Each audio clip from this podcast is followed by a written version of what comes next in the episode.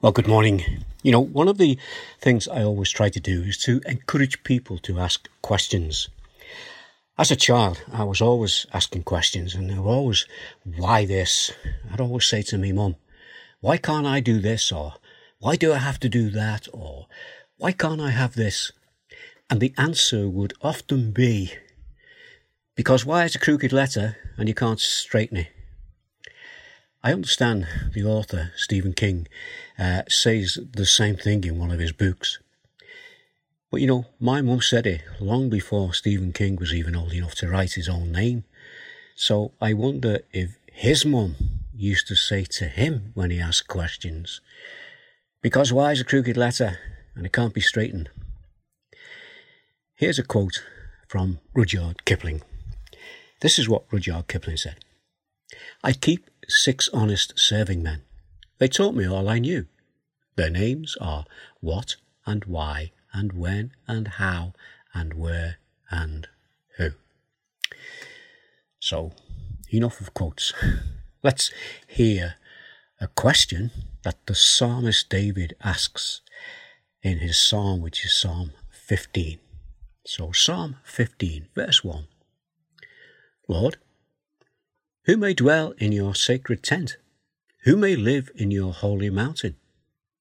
In other words, what David is saying here is, who is it that can live close to the Lord? And he goes on in verse 2 and 3.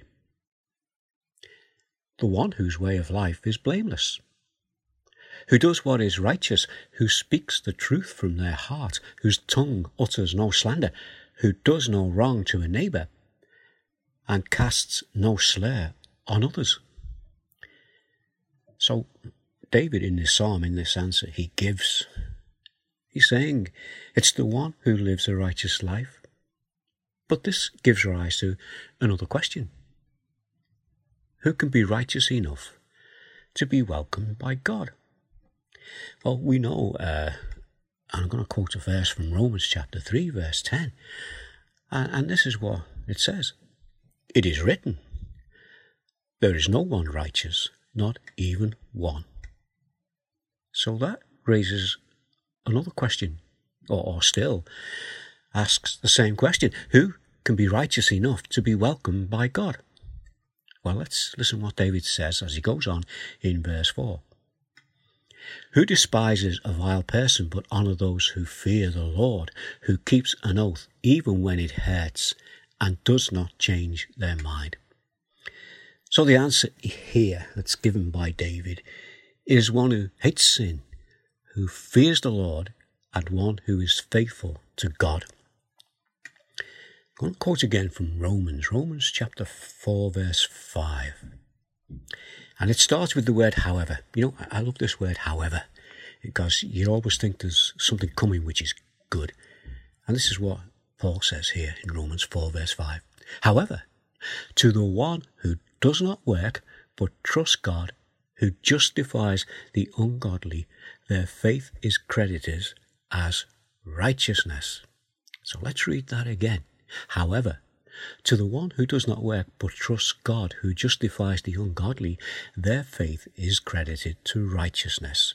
You see, it's not the things that we do that makes us righteous. These things can't make us right with God. But it is our faith and our trust. The faith and trust that we have in the Lord, in the Lord Jesus Christ.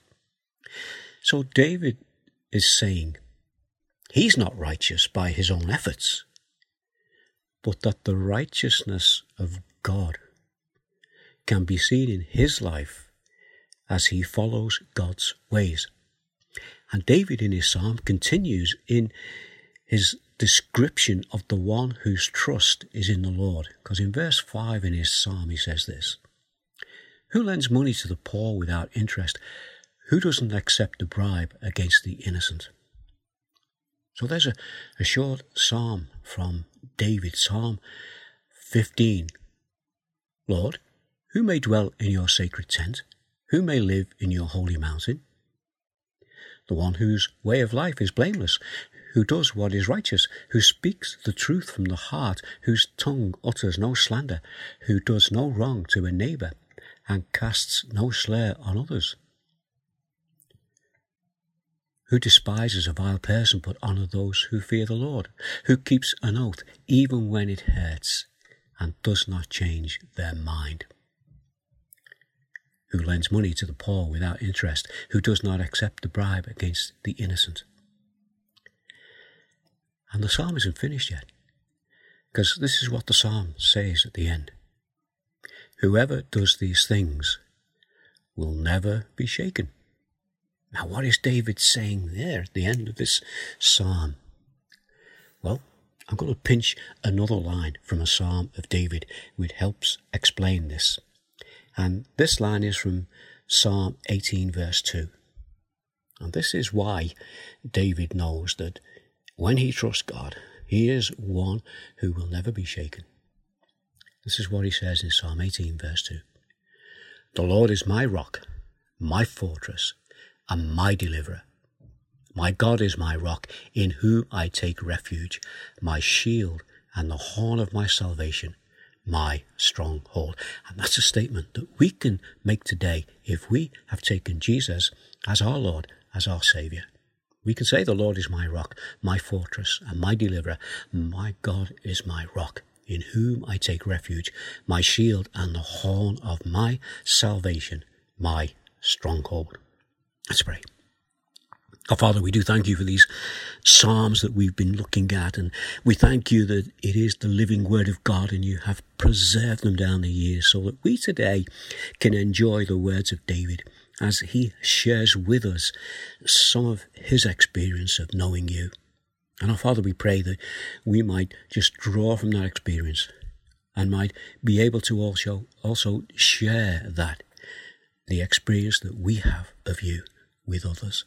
Even in this COVID situation when we are locked down and uh, kept away from each other and from other people. But Lord, we pray that your word goes out and your word will not return to you void.